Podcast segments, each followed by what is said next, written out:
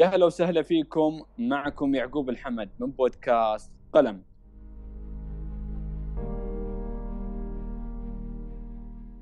ومن مايك جامعة الملك فيصل وتحديدا من قسم الاتصال والإعلام.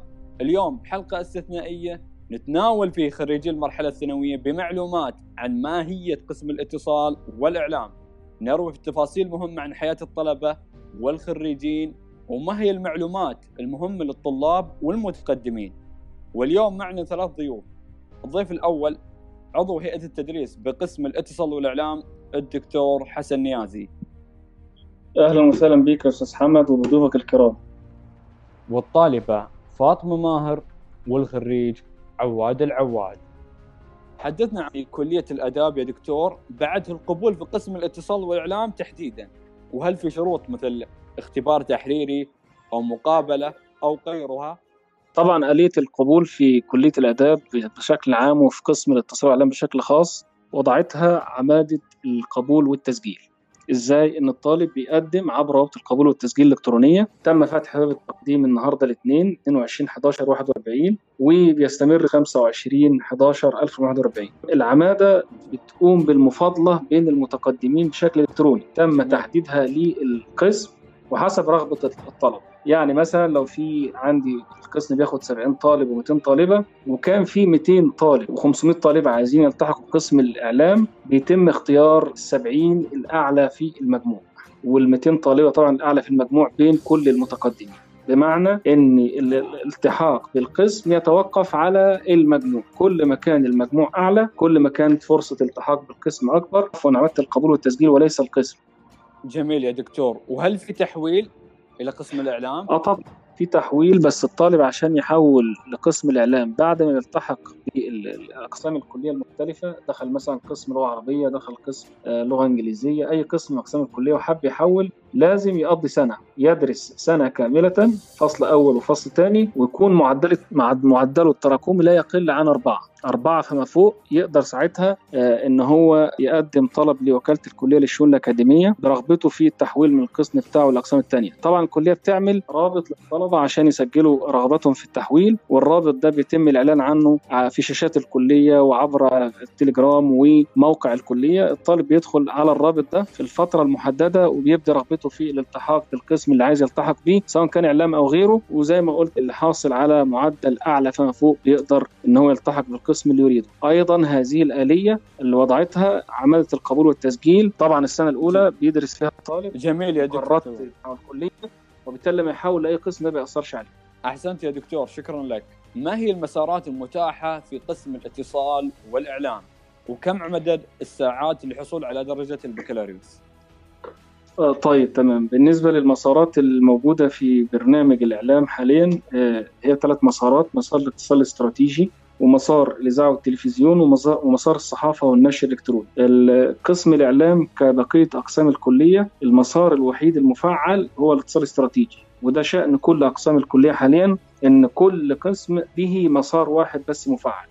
لكن قسم الإعلام إن شاء الله العام القادم اتخذ قرار إن هو يفعل كل المسارات. فهيكون إن شاء الله مسار التلفزيون ومسار الصحافة والنشر الالكتروني مفعلين إلى جانب مسار الاتصال الاستراتيجي وده الفضل بيرجع في ذلك لسعادة الدكتور عبد العزيز الحليم رئيس القسم اللي أصر على ان يتم تفعيل المسارات كلها تلبيه لرغبه الطلبة ورفع بذلك لوكالة الكلية للشؤون الأكاديمية. وإن شاء الله من من الفصل الثاني بإذن الله من العام الجامعي القادم سيكون هناك إمكانية الالتحاق بالمسارين الجديدين. وده أمر بقى يتوقف على وجود العدد الكافي من الطلبة الراغبين في الالتحاق بالمسار. يعني مثلا لو عندي خمس طلبة عايزين يفتحوا مسار صحافة صعب. عشان نفتح مسار صحافة للطلاب لازم يكون عندي على الأقل 20 30 طالب وكذلك الطالبات لازم يكون عندي على الأقل 40 طالبة عشان نفتح لهم الإيه؟ نفتح لهم المسار. بالنسبة لعدد الساعات اللازمة للحصول على درجة البكالوريوس حاليا في الخطة الجديدة 128 ساعة. طالبات الخطة الخطة القديمة كان 133 ساعة لكن حاليا 128 ساعة بتتوزع طبعا مقررات جامعة وكلية ومقررات تخصص ومقرر اختياري. أحسنت يا دكتور شكرا لكم شكرا لجهود الكلية ورئيس القسم الدكتور عبد العزيز الحليبي متى يبدأ الطلاب تحديد مساراتهم في أي سنة عند الالتحاق بالبرنامج؟ طبعا معروف إن الطالب اللي بيلتحق بالكلية السنة الأولى بتكون فيها دراسة متطلبات عامة تتعلق بمتطلبات الجامعة ومتطلبات الكلية الإجبارية والاختيارية. فاول سنة الطالب بيدرس متطلبات جامعة وكلية متطلبات عامة. في السنة الثانية الطالب بيبدا في دراسة مقررات التخصص. الفصل الأول من السنة الثانية بيدرس مقررات عامة. يعني عامة؟ يعني مقررات تخصص مشتركة بين جميع المسارات. بيدرس لغة عالمية عربية ومدخل. صحافة ومدخل إذاعة ومدخل علاقات ونظريات. دي مقررات مشتركة بين كل المسارات. التخصص الدقيق بيبدأ في الفصل الثاني من السنة الثانية يبدأ الطالب في الفصل الثاني من السنة الثانية يدرس مقررات اتصال استراتيجي صحافة ونشر أو مقررات إذاعة وتلفزيون. تمام؟ وبالتالي لو أي طالب عايز يحدد مساره بيتم تحديد المسار في الفصل الأول وبيبدأ في دراسة مقررات المسار في الفصل الثاني من السنة الثانية مشكور يا دكتور وأحسنت. تبقى السؤال الأخير وهو حدثنا عن طبيعة الدراسة في القسم. ما هي الطبيعة؟ وصفها لنا. والله طبيعة الدراسة في قسم الإعلام شأنها شأن الدراسة في كل أقسام الإعلام. هناك مواد تتنوع ما بين مواد نظرية ومواد عملية. عملية طبعا الطالب بيطبق فيها زي مثلا كتابة الخبر بيتدرب على كتابة الخبر. مقررات مثلا زي البرمجيات بيتدرب على إزاي أو التصميم الجرافيكي بيتدرب الطالب على كيفية تصميم الإعلانات والمطويات والجرايد والمجلات. إلى جانب طبعا اعتماد القسم على الزيارات الميدانية للجهات الإعلامية والتدريب برضه في قناة الجامعة. واستوديوهات الجامعة وقريبا إن شاء الله بإذن الله لما يتحول القسم إلى كلية في القريب العاجل هيكون إن شاء الله في استوديوهات ومعامل متخصصة. ما شاء الله يا دكتور، كان معنا عضو هيئة التدريس بقسم الاتصال والإعلام الدكتور حسن نيازي، شكرا لقبول الدعوة وعلى هذا الكم من المعلومات الثرية. بالعفو أنا اللي شاكر لكم بتواجدي معكم وأتمنى لكم التوفيق. شكرا لك يا دكتور. فاصل ونواصل قريبا إن شاء الله مع الطالبة فاطمة المسبح تحكي فيه تفاصيل حياة الطالبة الجامعية وحياة الطلبة بشكل عام.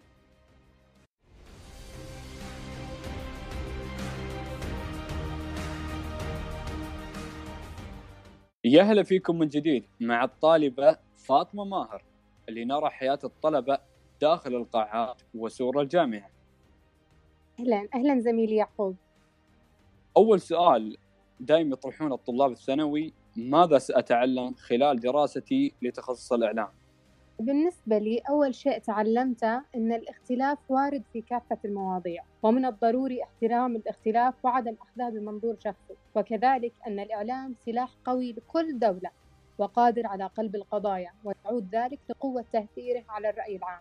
إضافة لتحليل الأمور والأحداث اليومية من زاوية إعلامية واكتشاف ما وراء الخبر وهو أهم ما تعلمته في دراستي للإعلام وفي أغلب المقررات تم تسليط الضوء على الجمهور لأنه في الوقت الحاضر هو الأساس وإن لم تستطع تقديم محتوى يحوز على رضاه فأنت ستكون إعلامي مهمش إلا إذا رفعوا اسمك في أحد الهاشتاجات يطالبون بإيقافك.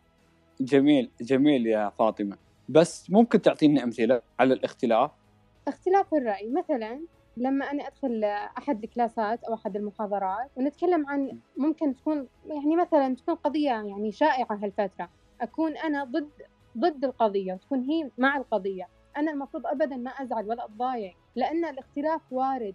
مهما كنت أنا أشوف إنه هو المفروض هي ما تعارضني لكن حق لها إنها تعارضني. جميل. الاختلاف ورد في القرآن لكي نتعارض. فصدق الله العظيم. السؤال الثاني هل تعلم الإعلام في مقاعد الدراسة سيقنيني عن العمل في الميدان؟ في البداية حابة أنوه أن إجابتي ستكون مبنية على الوضع الحالي للإعلام لذلك من وجهة نظري لا لا يكفي تعلم الإعلام من دون النزول للميدان. الإعلام مليء بالغير متخصصين به ورغم ذلك نجحوا دون أدنى تشكيك بقدراتهم بل وأكبر نجوم الصحافة لم يتخرجوا من كليات الإعلام وربما في وقت لم يكن معترف بالإعلام كتخصص في المملكة. لكن كان اعتمادهم على الموهبة والإبداع. فعندما يأتي طالب الإعلام مع نظريات تعلمها في مدرجات الجامعة ليقدم على الوظيفة التي لطالما تمناه فهو سيدخل في اختبار صعب. الهدف منه إثبات أنك تستحق هذا المكان. لذا يقول أستاذ سليمان العقيلي وهو كاتب صحفي ومحلل سياسي أن الدراسة الإعلامية بمفردها لا تعطي المؤهل الحقيقي لأن يكون الشخص إعلاميا ناجحا. لذلك أن يبحثوا عن الفرص ولا ينتظروها لكي يكتسبوا الخبرة والمهارة.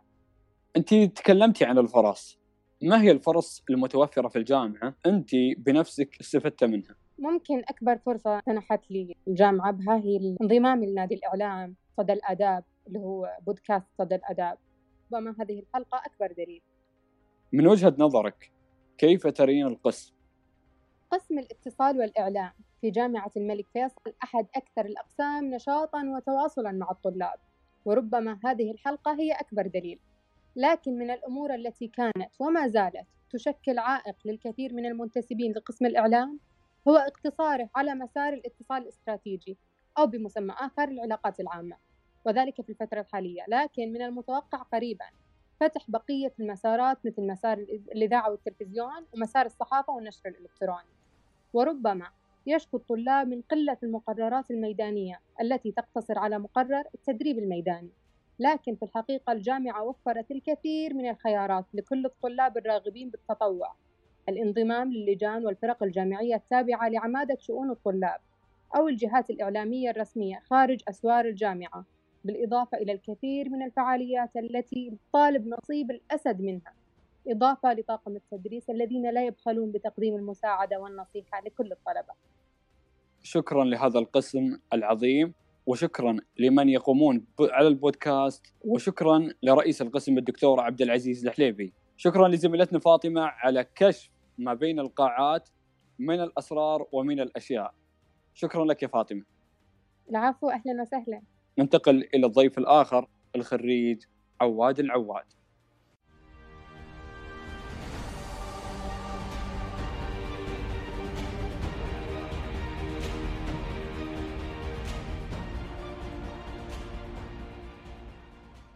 أهلا بكم من جديد مع الضيف الأخير الخريج عواد العواد.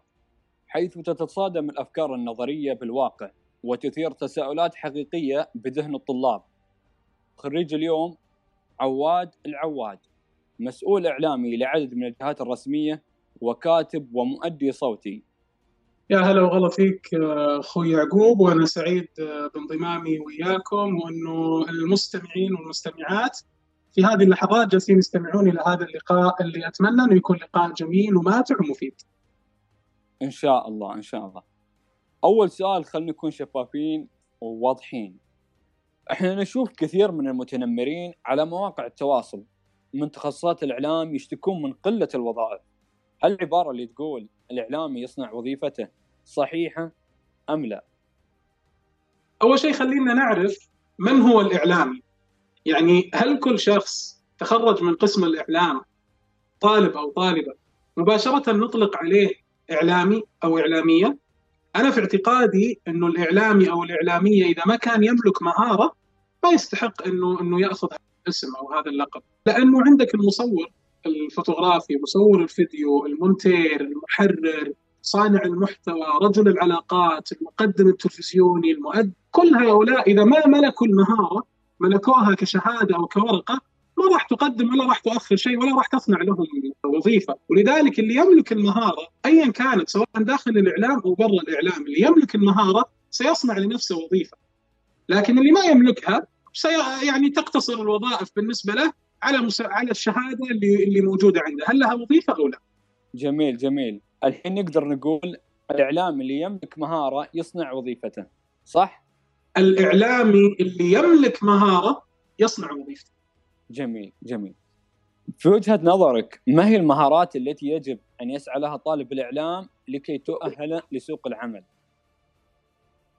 المهارات اللي أنت تقدر تملكها اللي أنت عندك ميول وشغف إلى أنك تبدع فيها.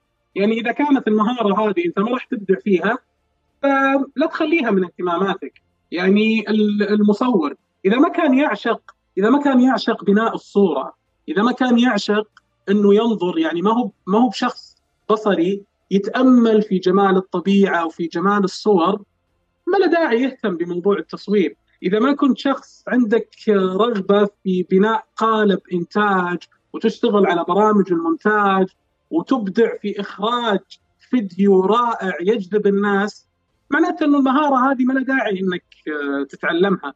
أنت كإعلامي أنت عندك ميول. يعني انت أنت عندك صوت جميل تقدر تستثمر هذا الصوت مع السلامة اللغوية وأنا اكد على السلامة اللغوية وهذه مهمة لكل إعلامي لأن المحرر لابد يكون عنده سلامة لغوية. المؤدي الصوتي كذلك. الممنتج إذا ما كانت عنده سلامة لغوية بيتعب كثير في التعديلات على الكلام اللي هو يكتبه. فأنا أجد انه اللغة مهمة جدا. تدعمها المهارات اللي أنت ممكن تتعلمها وعندك القدرة على أنك تتعلمها وعندك شغف وأهم شيء الشغف. يعني إذا أنت باللغة العامية ما لك خلق تسوي الشغلة هذه ما راح تبدع فيها. الإعلام فيه مهارات مرة كثيرة. أنت أختار المهارة اللي أنت تقدر تبدع فيها. أنا غير مؤمن بتاتا بأنه الإعلامي لابد يلم بكل شيء. يعني مو صحيح أنه الخريج أو طالب أو طالبة الإعلام لابد يعرف في الخبر 100% ولابد يكون مونتير 100% ولابد يعرف برامج المونتاج 100% ولابد يكون مصور محترف ولابد يكون مؤدي صوتي. لا لا لا. ركز على المهارة اللي أنت تقدر تبدع فيها. هذه باختصار. صحيح ومنطقي كلامك لكن كم مهارة ممكن يمتلكها الإعلامي؟ كل إنسان عنده قدرات وطاقات. يعني واجهنا ناس ما شاء الله تبارك الله يصنع فكرة الفيديو ويصور فيديو احترافية ويمنتج. لكن بتجيه على أشياء ثانية يحرر خبر ما يعرف.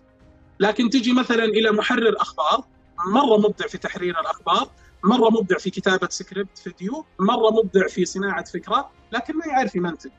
كل إنسان له طاقاته وقدراته. الإعلامي السوبرمان هذا نادر جدا تشوفه ويكاد يكون غير موجود على الأرض. أنا ما واجه يفهم في كل شيء ومحترف. في كل شيء. انت إيش لما أشياء تساعد أشياء؟ يعني لما أقول لك أنت مصور فوتوغرافي سهل إنك تتعلم إنك تكون مصور فيديو لأنه في تقارب بين الثنتين. لما تكون مصور فيديو سهل إنك تتعلم كيف إنك تمنتج أو تستخدم برامج المونتاج إنه في شخص يصور ويمنتج. لكن شخص مبدع في التحرير تقدر تشوفه مبدع في تحرير الأخبار مبدع في تحرير المقالات مبدع في تحرير آه، السيناريو أو السكريبت. مبدع آه، صناعة محتوى لأنه في أشياء تتقاطع مع بعض أو تتقارب مع بعض. فيقدر يقدر هذا يسند هذا وإذا بديت تشتغل تتعلم أكثر. لكن إنك تكون مبدع في كل شيء أنا ضد هذا الموضوع. جميل يا زميلي عواد العواد على ما ذكرته في سؤال دائما يشغل الطلبة. هل خريج العلاقات العامه أو الإذاعة والتلفزيون مقصور على مسميات وظيفية أم السوق مجاله أوسع. الخريج دائما يقصر نفسه على وظيفة مثلا صحفي خريج صحافة يقصر نفسه على الصحافة ولا كيف المجال يعني؟ وأنت جالس تتعلم مهارة معينة كمثلا مسار الإذاعة والتلفزيون. فالأفضل إنك على مدى سنوات أكاديمية دراسية وأنت متفوق في هذا المجال الأفضل إنك تستمر. سوق العمل مفتوح. أحيانا يحدك على مسميات. إذا بتتكلم عن المسميات فالمسميات محددة. يعني الخريج ما يقدر يصنع مسميات في السوق. المسميات موجودة جاهزة. إذا أنك قاعد تتكلم عن وظائف. فأنت إذا طابقت شهادتك المسمى الوظيفي اللي موجود عند أي جهة فأنت عندك مجال أنك تشتغل فيه. لكن هل أنت محكور أو أنك مستقبلك مقتصر على هذا المسمى الوظيفي وعلى هذه الجهة؟ طبعا لا. تقدر تأخذها بداية.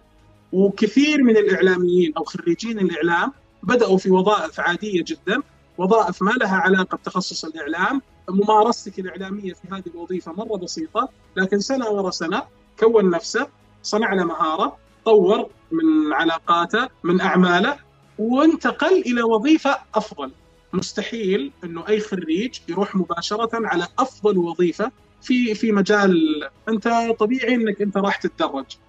من قسم الإعلام عندنا نماذج يعني نماذج كثيرة اشتغلوا في أمان علاقات ثم انتقل إلى وظيفة إعلامية، فالسوق مفتوح مفتوح، أنت تقدر تصنع نفسك، تقدر عن الجهات الإعلامية اللي يعني تخدم رغباتك أنت وتخدم مهاراتك وتنتقل لها. أي واحد بالنسبة لي أو أي طالبة تقول والله ما في فرص عمل، ما حصلنا في السوق، السوق واقف ابدا، حتى خلال أزمة كورونا لا زالت في وظائف إعلام يتم الإعلان عنها ولا زلنا نسمع عن موظفين انتقلوا من وظائف إلى وظائف أخرى. السوق موجود لكن يحتاج إنك تبحث صح وتملك مهارة صح عشان توصل لهذه الفرصة. جميل جميل يا زميلي عواد العواد. في نصيحة توجه لطلاب القسم الحاليين؟ صراحة إذا كان في نصيحة فأنا أركز على المهارة ثم المهارة ثم المهارة. لأنه في اختصاص في تخصصات أكاديمية المهم فيها الشهادة. تأخذ الشهادة تقدر تتوظف. أما الإعلامي شهادتك بدون المهارة لن تصنع لك شيء. ابدا. ويا كثر الإعلاميين اللي موجودين في الساحة الآن تخصصاتهم ما هي تخصصات إعلام. اللي خلاهم في هذا المجال مهارتهم. إذا أنت بتعتمد على الشهادة وأنت ما تملك المهارة صدقني السوق ما راح يتقبلك ابدا. السوق أصلا راح يتذمر منك وأنت راح تتذمر من السوق. إذا ما صنعت لك مهارة مهارتك هي اللي بتوظفك وهي اللي بتصنع لك مستقبل. جميل جميل. المهارة ثم المهارة ثم المهارة.